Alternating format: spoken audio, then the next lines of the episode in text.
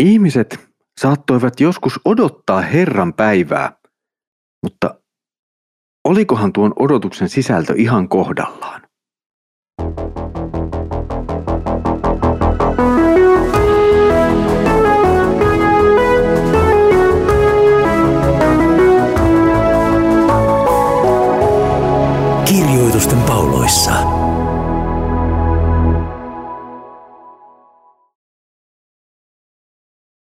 Tervetuloa taas mukaan Kirjoitusten pauloissa Raamattu podcastiin. Minun nimeni on Mikko ja katselen nyt tänäänkin Leif Nummelan kanssa yhdessä pienten profeettojen tekstejä. Tänään meillä on vuorossa Sefanian kirja, jota sitten katselemme ja pyrimme teidän kanssanne yhdessä vähän pohdiskelemaan. Leif, Sefania oli aika erilainen profeetta siinä mielessä, että hän tulikin kuninkaallisesta suvusta. Joo, hän oli, hän oli korkea-arvoisessa äh, tilanteessa ja voi olla, että siitä johtuu se, että hän tietää, mitä noi hallitsijat ja, ja, ja sen tyyppiset ajattelee ja hänellä ei ole kovin imartelevaa kritiikkiä siitä sitten tai palautetta, vaan hänellä on, hänellä on siitä sanottavansa tai Herralla on hänen, hänen kauttaan siitä sanottavansa. Joo, se aika mielenkiintoinen tilanne tavallaan, jos tulee hallitsijoiden läheltä ja suvuista, jotka todennäköisesti tunsivat toisensa ja siellä oltiin tavallaan jollakin tavalla tekemisissä tai jotakin ja sitten yhtäkkiä sieltä nousee kaveri, joka sanoo, että muuten te olette menossa ihan väärään. Joo. Ja ei kovin kiltillä tavalla edes. Ei, hän on niin kuin nämä profeetat täällä raamatussa ovat, hän on, hän on lahjomaton. Siis tämä on yksi tämmöinen näiden profeettojen tuntomerkki, että ne ei imartele, ne ei kumartele. Ne, kun on saanut Jumalalta tämmöisen niin kuin, ää, tehtävän ja käskyn julistaa, niin ne julistaa täysin lahjomattomasti. Ehkä kaikkein lahjomattomimpia on Jeremia, joka ei millään, millään lopeta, vaikka, vaikka ne yrittää saada hänet lopettamaan Jumalan sanan julistamisen. Ja, ja Sefania kuuluu myös näihin lahjomattomiin profeettoihin. Kyllä. Ja tuo Sefanen kirja, sen jälkeen kun profeetta esitellään ja esitellään vähän milloin hän toimii, eli me ollaan siellä 600-luvun jälkimmäisellä puoliskolla, ää, ehkä mahdollisesti ennen Niniven tuhoa ää, olevassa ajassa, emme ihan tarkkaan pysty sitä taas ajoittamaan, mutta joka tapauksessa ennen Niniven ja Jerusalemin tuhoa 600-luvun niin kuin meitä lähemmällä puoliskolla liikutaan. Ehkä jossakin 620-luvulla tai siellä, siellä paikkeilla saatetaan olla liikenteessä. Mutta sitten tämän esittelyn ja ajoittamisen jälkeen alkaa aika julma teksti, joka, joka minulla tuossa tekstissä alkaa sanoa minä tuhoan kaiken. Joo, tää on, t- tässä, on, tässä on teemana tämä Herran päivä, joka on, joka on tuleva. Ja nyt yleisenä periaatteena ehkä kannattaa äh, niin kuin omaksua se, että kun, kun täällä VTssä puhutaan Herran päivästä, niin se on vähän niin kuin joku on sanonut, että se on silleen, että sä, sä katot niin kuin yhtä vuoden huippua. Mutta sitten kun sä kiipeät sinne, sä huomaat, että siellä on toinen vähän korkeammalla vielä. Sitten kun sä kiipeät sinne, taas siellä on yksi korkeammalla. Ja nämä Herran päivän niin kuin vi, vi, aivan viimeinen Herran päivä on vielä tulematta. Se on Herran Jeesuksen toinen tulemus, mutta – Jeesuksen ensimmäinen tulemus, kun hän syntyi neitsyt Mariasta ja, ja eli täällä, niin sehän oli myöskin Herran päivä, jolloin, jolloin Jeesus tuli tänne. Mutta nyt tässä puhutaan semmoisesta Herran päivästä, joka on, joka on lähellä, niin kuin tämä on otsikoitukin mun käyttämässä raamatussa, että Herran vihan päivä on lähellä.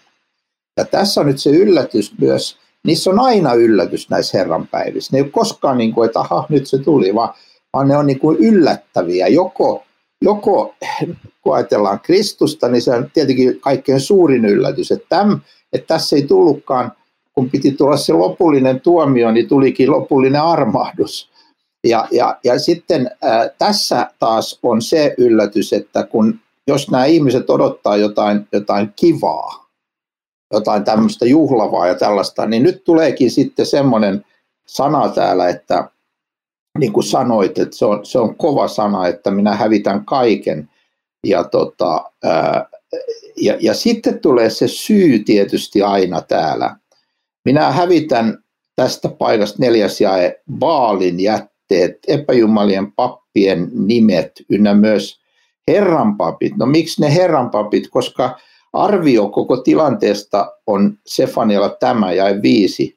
Ne, jotka katoilla kumartain rukoilevat taivaan joukkoa, sekä ne, jotka kumartain rukoilevat Herraa ja vannovat hänen kauttansa, mutta myös vannovat meillekinsä kautta. Ynnä ne, jotka ovat luopuneet seuraamasta Herraa, eivätkä etsi Herraa, eivätkä häntä kysy. Eli sulla on kolme joukkoa. Sulla on yksi joukko, joka on ihan avoimesti pakana, pakanoita, ei, ei, ei palvo Herraa ollenkaan. Sitten sulla on toinen joukko, joka palvoo Herraa, mutta myös varmuuden vuoksi sitä meillekin, että jos sieltäkin tippuisi jotain. Eli on synkretismia, on uskontojen sekoittamista. Ja sitten sulla on se joukko, joka valitettavasti on tänäkin päivänä äärimmäisen laaja, joka on luopunut seuraamasta Herraa eikä enää etsi häntä.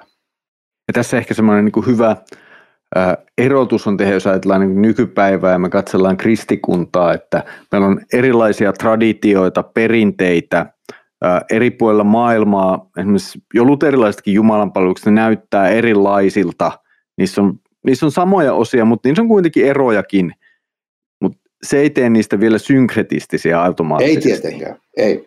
Vaan, vaan se, että nyt on kysymys selvästi siitä, että oikean Jumalan palvelukseen tuodaan vieraan uskonnon tai täysin tällaiselle kristin uskolle, Jumalan sanalle vastaan ja vieras käsitys Jumalasta, hänen tahdostaan, siitä miten häntä pitää palvella tai miten hänen yhteydessään eletään. Kyllä, täällä, täällä oli yksinkertaisesti näitä muita jumalia. Ja tämä on semmoinen asia, mihin, mitä profeetat eivät siedä, koska heidän lähettämänsä Herra ei sitä siedä. Ja se on, että palvotaan muita jumalia. Ja, ja sitä pitää ajatella niin, että muistaa sen, että kysymys on totuudesta. Että jos on yksi Jumala ja hän on tietynlainen, niin on väärin, on valheellista, eksyttävää ja vahingollista, että me niin johdamme ihmiset pois sen ainoan oikean Jumalan palvelemisesta – koska, koska ne muut jumalat, niin kuin Paavali sanoi, ei ne ole mitään oikeita jumalia, niin, niin siihen tulee sellainen valheellinen tilanne ja, ja, ja sen takia se epäjumalan palvelus on niin vakava asia. Kyllä. Ja sitten tämä tulee jotenkin pysäyttävä tästä hiljaa Herran Jumalan edessä. Se jotenkin tämä tilanne, jossa Jumala alkaa toimia ja näyttää pyhyytensä, tuomionsa, niin sen, se sulkee ihmisen suun. Kyllä. Ja tässä tulee nyt ensimmäisen kerran jo heti tässä seitsemännes jakeessa, en tiedä Mikko miten ajattelet tätä, mutta itse kun tätä kirjaa olen lukenut, niin olen sitä mieltä, että, että tässä on jännällä tavalla vähän niin kuin kätketysti tämmöinen, tämmöinen niin kuin uhriajatus tässä ää, ää, kirjassa. Nimittäin se, että että tässä kun sanotaan esimerkiksi, että Herra on laittanut teurasuhrin, niin nyt herra, mikä, mikä uhri tässä nyt on kyseessä? Ja sitten kun siellä ruvetaan puhumaan, että, että, että kaikki niin kuin palaa siinä Herran päivänä, niin nyt oikeastaan tästä tulee tämmöinen kätketysti tällainen, se on tavallaan tämmöinen käänteinen uhri tämä tuomionpäivä, joka sitten lopulta – kun tulee Herra Jeesus ja antaa uhrinsa, niin se saa niin kuin valtaisan täyttymyksen, että et, et, et Herra kysyy tämmöistä uhria, jonka hän sitten lopulta itse tarjoaa Messiaan tullessa. Ja, ja, ja siinä mielessä tässä on nyt kaksi asiaa meidän edessämme hyvin vahvasti. Tässä on tämä tuomio, mutta tässä on samanaikaisesti se mahdollisuus, että mä kätkeydyn tähän uhriin hiljaa tekemättä, niin kuin, tuomatta mitään omia tekoja, niin mä kätkeydyn tähän. Ja, ja, ja mulle tämä kirja avautuu niin kuin kokonaisuudessaan tästä käsin. Joo, siis kyllä tämän kun näkökulmana on, on semmoinen, kyllä se minullekin selvästi avaa tavallaan, että kun Jumala valmistaa teurasuhrinsa, niin siis silloin Jumala tekee jotakin. Siis normaalit uhrithan vietiin Jumalalle. Siis ihminen kantoinen, hän katkaisi sen pässin kaulan tai, tai miten se meneekin. Siis ihminen toimii siinä toki Jumalan tahdon mukaan, jos hän toimii sen Jumalan liitossa, siis tekee sen Jumalan lain mukaan, mutta silti ihminen toimii. Että nyt tässä näyttää se painopiste olevan toisessa suunnassa. Kyllä. Jumala laittaa, Jumala katsoo sen, sen uhrin. Ö, tulee semmoinen muistuma mieleen kauempaa vanhasta testamentista, kun siellä yksi mies kävelee poikansa kanssa vuoren rinnettä ja sitten poika kysyy, että missä meillä on uhri.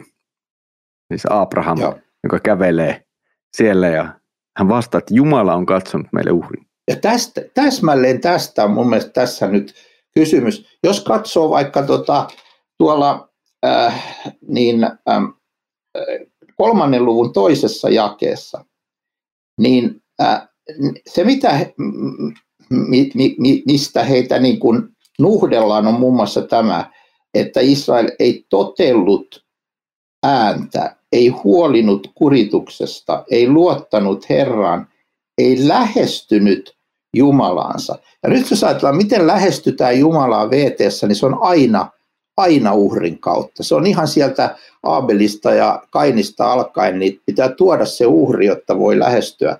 Ja nyt t- tässä on kaksi mahdollisuutta. Toinen mahdollisuus on se, että mä en tuo, ää, tai siis, että mä en kätkeydy siihen Jumalan lopulta tuomaan uhriin, vaan mä tulen ilman sitä, ja silloin itse asiassa tapahtuu niin kuin on kolmannen luvun kahdeksannessa jakeessa, että, että minä kokoan pakan kanssa, saatan kokoon valtakunnan vuodettakseni heidän päällensä tuimuuteni, vihani kaiken hehkun, sillä minun kiivauteni tuli kuluttaa koko maan. Eli tämä, tämä uhris tästä niin kuin, näistä kansoista ja tästä ihmisistä tulee se uhri, koska jos sitä sijais uhria. Siinä mitä kerroit siinä Abrahamin kohdalla, niin sehän menee niin, että, että hän on ihmeissään se poika siinä, että mitä ihmettä tapahtuu. Ja lukija on yhtä ihmeissään. Että mitä tämä, eihän näin voi olla, eihän Jumala voi tällaista käskeä. Ja sitten poistetaan enkelin avustuksella kokonaan se poika siitä, ja sitten pässi on jäänyt kiinni, joka on niin kuin kuva ja sitten tuli niin aivan huikea näköala, että Jumala ei missään nimessä halua ihmisuhria, vaan hän antaa oman poikansa ja hän, hän itse on se, se uhri. Mutta jos se uhri ei kelpaa ihmiselle, niin sitten on niin kuin enää, enää tämän niin kuin tuhon odotus olemassa.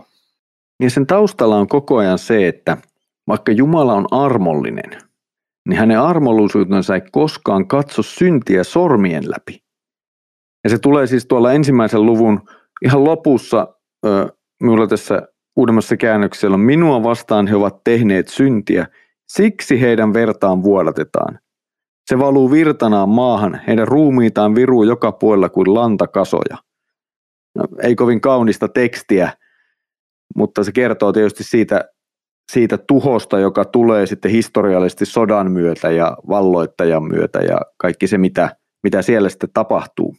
Mä, ja, Mutta, jos sallit, niin ihan lyhyesti kerron. Mä olin kerran tota, kaveri äänittämässä ää, juttuja ja oli tämmöinen ihan tavallisen radion toimittaja siellä ja, ja, ja hän, hän ei oikein kauheasti innostunut niistä mun hartauksista, mutta sitten viimeisen kerran hän kysyy yhtäkkiä multa, että hei, että – se vanha testamentti on kovin verinen kirja. Ja halusi niin selitys, se katsoi mua, niin kuin, että se on kovin. Mä sanoin, tarkoitatko sitä, että siellä on niitä uhreja? No just joo, siellä on niitä uhreja ihan hirveästi ja tämmöistä näin. Ja mä sanoin, että onko muuten pannut merkille sen, että kun tulee se Jeesus ja Uudessa testamentissa, niin siihen uhriin loppuu kaikki uhrit. Kristillinen seurakunta koskaan uhrannut mitään uhreja, koska Kristus on, antaa uhrin lopettaakseen kaikki muut uhrit. Ja, ja tätä, tämä pitää niin kuin ymmärtää, muuten vanha testamentti jää kummalliseksi kirjaksi, että et, et mihin ne tähtää ne kaikki uhrit. Kyllä, se, se on ilman muuta näin. Ja sitten kuitenkin Sefaniakin, niin kuin monet profeetat, siellä on niitä julmia, hyvin julmia kohtia, jossa Jumala tuomitsee ja tulee näitä tuhoon kuvauksia, sodan kuvauksia, maanvallotusta, pakkosiirtolaisuuteen. Mutta sitten aina välillä tulee semmoisia väläyksiä Jumalan armosta ja siitä, että hetkinen, kaikki ei välttämättä tarvitse mennä näin ja, ja tavallaan sitten se näkyy tuossa toisen luvun alussa, kolmannessa jakeessa, mutta te maan nöyrät, jotka noudatatte Herran oikeutta, etsikää Herraa, etsikää vanhurskautta, etsikää nöyryyttä, niin te ehkä löydätte suojan Herran vihan päivänä. Hieno, hieno, hieno kohta. Ja, ja, ja, ja, ja siinä niin kuin edellä just sanottu, että menkää itsenne, kootkaa ajatuksenne niin kuin ennen kuin, eli ajoissa. Siis tämä on, tämä on valtava kutsu. Nämä, eihän näitä profeettoja voi kukaan ihminen käsittääkseni lukea ilman, että hän tajuaa, että Jumala etsii yhteyttä meihin. Jumala etsi. Me, me olemme niitä, niin kuin täällä luhetellaan, niin kuin alussa sanoit siitä, niistä kaikista, jotka Stefania tunsi ja, ja näitä ympärillä olevia, niin täällähän saa kaikki kyytiä täällä kolmannen luvun neljänne, kolmas ja neljäs jae, että päämiehet, tuomarit, profeetat, papit, siis koko, koko klaani saa kyytiä siellä siitä, että he eivät niin kuin palvele, eh, on ainoastaan Herra on vanhuskas sen keskellä, hän ei tee väärin. On yksi, yksi ainoa puhdas. Ja taas tämä on periaate, joka pitää muistaa VTtä lukiessa, että tämä ei ole mikään sankaritarujen kertomuskirja, vaan, vaan kaikki Daavidit ja kaikki mitä täällä on, niin ne on syntisiä siellä on vain yksi ainoa ja se on Herra itse, joka on synnitön. Joo, tämä, tämä on hirveän tärkeä huomio itse asiassa huomata, että Raamattu on hirveän realistinen kirja. Se ei ole joku semmoinen legenda tai taru, jossa niin peitetään ihmisten vikoja tai, tai edes niiden profeettojen, jotain Daavidis mainitsit, joka on Kristuksen esikuva tietyissä asioissa ja, ja kantaa sitä ennustusta mukanaan, joka on laadittu. Siis, ja silti kaikki ne raskaat lankeemukset siellä, kuninkaiden lankeemukset, Saul, David, Salomon, kaikki nämä, niin kuin, mistä kaikki niin kuin alkaa ja kehittyy sitten messianisuuteen. Siis, Tämä on jotenkin häkellyttävän rehellistä. Ja se jatkuu sitten Uudessa testamentissa – mitä käsittelin aikaisemmin Markuksen evankeliumia näissä sarjoissa, niin sehän on jatkuvaa se, miten opetuslapset on ihan kuutamolla. Siis en niin tajua, missä siellä on kysymys. Ne tekee mokia ja ne tekee väärin ja, ja, ja sitten Jeesus moittii niitä ja ohjaa oikeaan. Ja, ja, ja se kärsivällisyys tietysti, jos kuvataan kolme ja puolen vuoden yhteinen matka 16 lyhyen lukuun, niin aika paljon jää kirjoittamatta todennäköisesti ja sieltä on valittu joitakin, mutta siltikään kun on valittu, kun on päätetty, että nämä asiat halutaan kirjoittaa, niin ei ole jätetty pois sitä todellisuutta, että hyvän aika, nämä on syntisiä ihmisiä, ne tekee virheitä, ne sanoo väärin, ne ei ymmärrä aina. Ja tämä, tämä niin kuin raamatun realistisuus on jollain tavalla hyvin puhuttelevaa. Täsmälleen, niin kuin sanoit. Ja yksi tota, mä muistan yhden lyhyen keskustelun kaverin kanssa, kun kaveri sanoi, että nehän on kummallisia ne raamatun tyypit, että nehän tekee koko ajan kaikkea uskomatonta. Niin, niin mä katsoin sitä vaan sanoin, että niin, niin, niin kuin tänään. Niin sitten se sanoi, että aivan olet oikeassa. Että tavallaan siis niin kuin, tämä on just tätä. Näin se on ollut. Ja sitten kun sä, jos sä etit, niin kuin, mua ei niin kuin, mä en ymmärrä sitä, kun etitään niin kuin, että tämä on niin väkivaltainen tämä vanhan testamentin kirja. No, se on kirjoitettu tällä planeetalla. Siis tämä planeetta on väkivaltainen. Täällä on ihmiset tämmöisiä. Ne on edelleenkin, kato, kato illan uutiset. Siellä on taas jotakin jossakin, joku hyökkäämässä jonkun kimppuun ää, ilman mitään oikein hyvin pätevää syytä. Eli tässä, on niin kuin, tässä kuvataan se. Mutta eikö, eikö se ole merkillistä sitten tämän valossa, että onhan tämä loppu täällä, niin kuin tämä kolmas luku, niin onhan tämä taas sitten yksi huikeimpia vanhan testamentin evankeliumin julistuksia, että mä, täällä, on, täällä on muun muassa sellainen jae, jota mä pidän niin kuin kaikkein yhtenä ihmeellisimpänä niin kuin jakena siinä mielessä, että joskus kun sanotaan, että mikä on vaikea kohta raamatussa, niin mä otan tänne esille ja ihmiset ihmettelevät, että mitä ihmettä, että, mutta onko sun helppo uskoa, Mikko, tämä itsestäsi, että Herra sinun Jumalasi on sinun keskelläsi sankari, joka auttaa. Hän ilolla iloitsee sinusta. Hän on äänetti, sillä hän rakastaa sinua ja sinusta riemulla rievuitsee. Onko helppo uskoa? No, e, to, hyvä kysymys, onko helppo? Jotenkin on vaikea määritellä uskoa, onko se helppoa tai vaikeaa. Välillä jopa tämmöinen suuri pieni akseli on minulle aika vieras tietyssä mielessä. Kyllä ja ei. Siis itsestään sehän on mahdotonta, sanoa, että se on jopa mahdotonta. Siis ylipäätään uskominen. En minä niin kuin omassa voimassani voi mitään, myöskään niin kuin uskomisessa. Mutta sitten toisaalta se tulee niin kuin sitä kautta, että kun Jumalan sana avaa ja näyttää, kuinka läpeensä syntinen ja paha minä olen. Siis okei, okay, no en, en ole sarjamurhaaja, enkä, enkä kansanmurhaaja, enkä tehnyt mitään semmoista inhimillistä hirveää ö, tässä mielessä. Pahoja sanoja varmasti riittää ja taitamattomuutta ja erilaisia mielen ja tekojenkin syntejä, jota ei tässä tarvii nyt luetella. Mutta se tietoisuus siitä, että pyhän Jumalan edessä, minähän olen ihan hirveä syntinen. Eikä mulla ole niin mitään oikeutta tai vaadetta tai mitään, mitä mä olisin Jumalalle sanoa, että, niin, sinun täytyy tai, tai se on jotain. Että mä voisin tuoda jotain Jumalalle ja näyttää, että no tässä on minun saavutukseni. Niin siinä tilanteessa tullaan sitten siihen, että eihän minulle jää mitään muuta kuin se, että jos Jumala ei minua rakasta, niin ei minulle jää mitään. Ja siinä kohtaa tällaisten sanojen uskominen tulee mahdolliseksi, koska näen sen, että Kristus tuli maan päälle. Hän kuoli minun puolestani. Hän nousi ylös minun puolestani. Ja, ja siinä, siinä se tulee. Ju, juuri näin. Ja, ja pyhä henki avaa noin molemmat asiat meille, niin kuin Jeesus sanoi, että se on pyhän hengen varsinainen työ. Muuten teksti, jota ihmettelen, että monesti kun puhutaan pyhästä hengestä, niin ei, ei muisteta sitä, mitä Jeesus sanoi pyhästä hengestä. Että hän tulee, niin hän näyttää maailmalle todeksi synnin ja tuomion. Ja sitten hän kirkastaa niin kuin Jeesuksen. Ja toi kaikki, mitä kerroit, sehän on juuri sitä. Tässä, tässähän on nämä samat asiat tässä tekstissä. Jos tarkkaan luetaan, niin ensinnäkin täällä yhdeksännestä jakeesta alkaen Sefania 3, niin minä muutan puhtaiksi kansan huulet, niin että ne kaikki rukoilevat Herran nimeä, palvelevat häntä yksimielisesti. No miten se on mahdollista? No sitten pitää lukea eteenpäin, niin tullaan tänne 15 jakeeseen. Herra on poistanut sinun tuomiosi, kääntänyt pois vihollesisi. Herra on sinun keskelläsi. Tämä on kuin suoraan äh, tämmöisestä dogmatiikan oppikirjasta, että anteeksantamus, Kristus kuolee ja poistaa tuomion.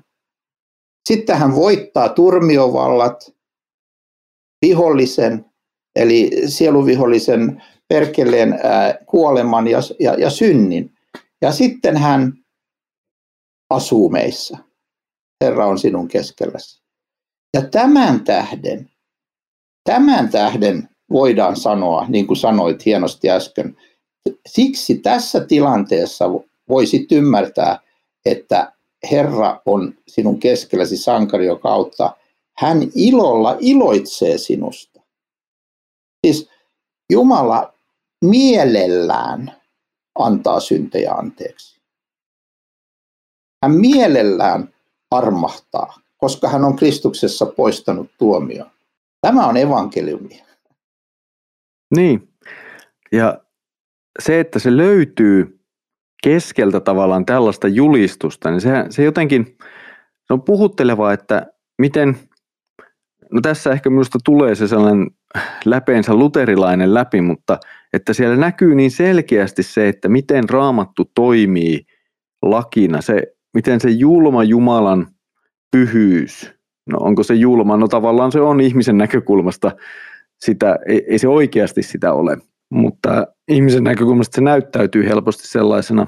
Mutta siis se laki, joka murskaa, se tuhoaa, se, se näyttää ihmiselle, että sinä olet mahdottomassa tilassa ja tilanteessa.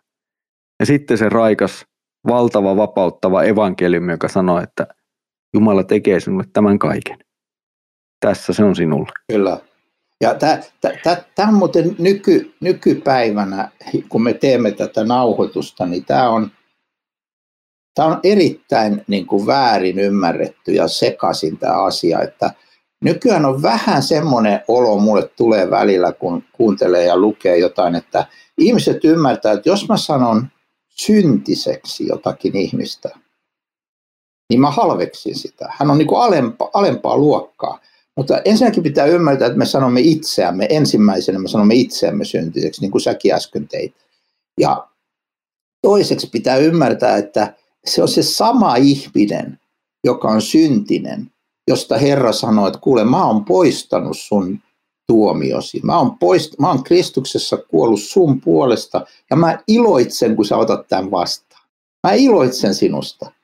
Eli niin kuin, ei ole niin, että, että se tuomio ja synti, syntisenä oleminen on joku tämmöinen niin kuin halveeraava. Ei missään nimessä. Jumala on luonut meidät kuvakseen ja meillä on lähtemätön, kumoamaton ihmisarvo.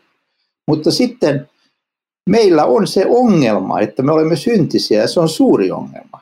Mutta siihen on olemassa suuri, vielä suurempi ratkaisu ja se on se, että Kristus kuoli ja, ja, ja nyt, hän, nyt hän haluaa niin kuin iloita meistä, sillä hän rakastaa sinua, hän sinusta riemulla riemuitsee.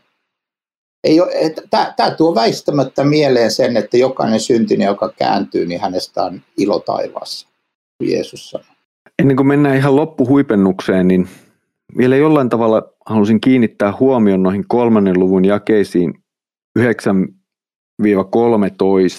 Ja oikeastaan siihen jakeeseen 13, jossa tulee tämä tämmöinen ne, jotka ovat jäljellä Israelista, eivät tee pahaa eivätkä valehtele, heidän suustaan ei lähde petollista sanaa, he paimentavat launua ja elävät rauhassa, ei kukaan ahdista heitä.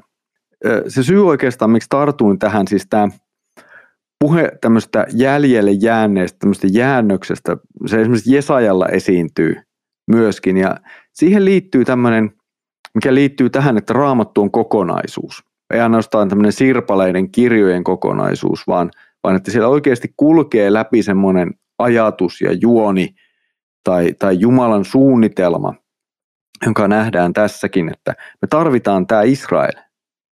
Me tarvitaan ne, jotka jää sinne ja jotka Jumala pelastaa. Ja miksi? Siksi, että sieltä oli tuleva se luvattu pelastaja.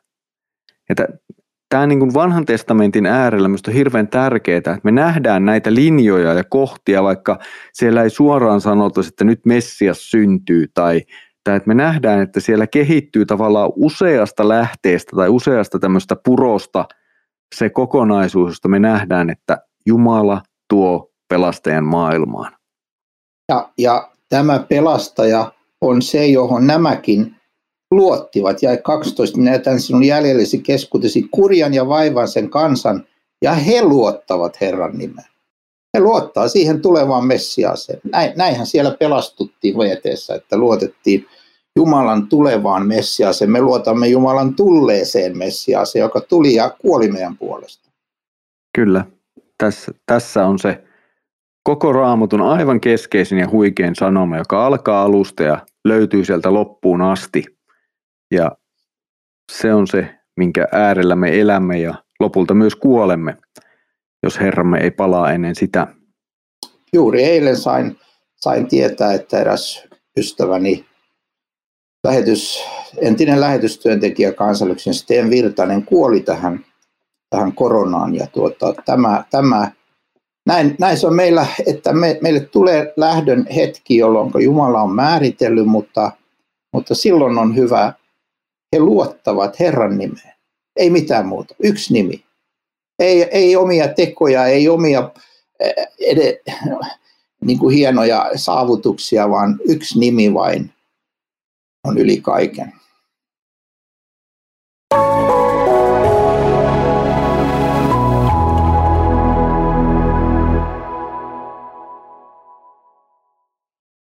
Leif, ihan tähän loppuun vielä – Viimeinen jae Sefanian kirjasta. Kuuluu tässä minulla olemassa uudessa käännöksessä. Silloin minä kokoan teidät ja tuon teidät takaisin. Minä nostan teidät kunniaan kaikkien kansojen keskuudessa. Minä käännän teidän kohtalonne. Te saatte nähdä sen omin silmin, sanoo Herra. Minulle tässä tulee vähän semmoinen, että tässä on niin kuin kahden tason lupaus samaan aikaan. Toisaalta lupaus sille Israelin kansalle, joka on tuhon edessä ja pakkosiirtolaisuuden edessä ja siihen ei mene kovin kauaa enää, kun se toteutuu. Että Jumala varjelee, suojelee ja vielä tuo sen kansan takaisin ja näin hän tekisikin sitten. Ja, mutta sitten samalla jotenkin toi viesti, että siinä ei ole ihan kaikki. Juuri näin. Siis t- tässä ollaan taas tämmöisen periaatteen äärellä, äh, että miten sä, miten sä luet näitä kirjoja. Ne aina, niin kuin, ne aina lupaa, mutta sitten se ihan vielä täytyy. Ja taas luvataan, siis hebrealaiskirjan kirjoittaja hän on oivaltanut tämän ja hän, hän, hän käyttää tätä. Hän sanoo, että hän puhuu levosta, joka alun perin luvattiin, sitten se ei tullut. Sitten se luvattiin uudestaan, ei tullut. Ja sitten hän lopulta sanoi, että se on vieläkin, me odotamme sitä. Koska Herran Jeesuksen Kristuksen saapuminen toisen kerran maan päälle, hänen toinen tulemuksensa on se ää, lopullinen lepo, lopullinen voitto, lopullinen kirkastus, lopullinen kunnia, mitä tässä sanotaan. Kaikki, kaikki se, eli juuri näin tätä tulee lukea. Ja jos sä olit vielä yhden tähän loppuhuipennukseen, niin jae, jae minusta on aivan, aivan äh, huikea täällä ja 11 tässä viimeisessä luvussa. Sinä päivänä ei sinun tarvitse hävetä yhtäkään niistä teoista, joille olet rikkunut minua vastaan. Siis okei, okay, jokainen kristitty joutuu myöntämään, niin teit tämän ohjelman aikana, että minä olen syntinen ihminen. Minä olen te- ajatuksin, sanoin, teoin rikkonut pyhä Jumalaa vastaan. Mutta ajattele, että tulee päivä, jota minä toisaalta pelkään, sitä viimeistä tuomion päivää, mutta nyt Jumala vakuuttaa, että se, joka on Kristuksessa, se, joka on saanut anteeksi, se, joka on armahdettu, ei sinun tarvitse hävetä niitä tekoja. Ne on poistettu Jeesuksen verellä. Sun ei tarvitse painaa niin kuin päätäsi häpeässä, koska sinulla on Kristus, joka nostaa sen pään ja sanoo, että hei, kaikki on hyvin.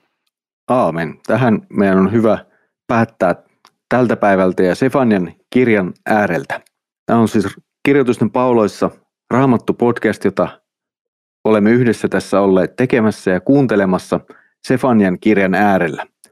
Tästä sitten jatkamme pienten profeettojen matkaa ja seuraavalla kerralla menemme sitten yhdessä Hakain kirjaan ja katselemme vähän toiseen aikakauteen tulevaa profeettaa ja sen kirjan sanomaa meille sekä silloin että tänään. Siitä siis seuraavalla kerralla. Mutta nyt Herramme Jeesuksen Kristuksen armo, Isä Jumalan rakkaus ja Pyhän Hengen osallisuus olkoon sinun kanssasi. Amen.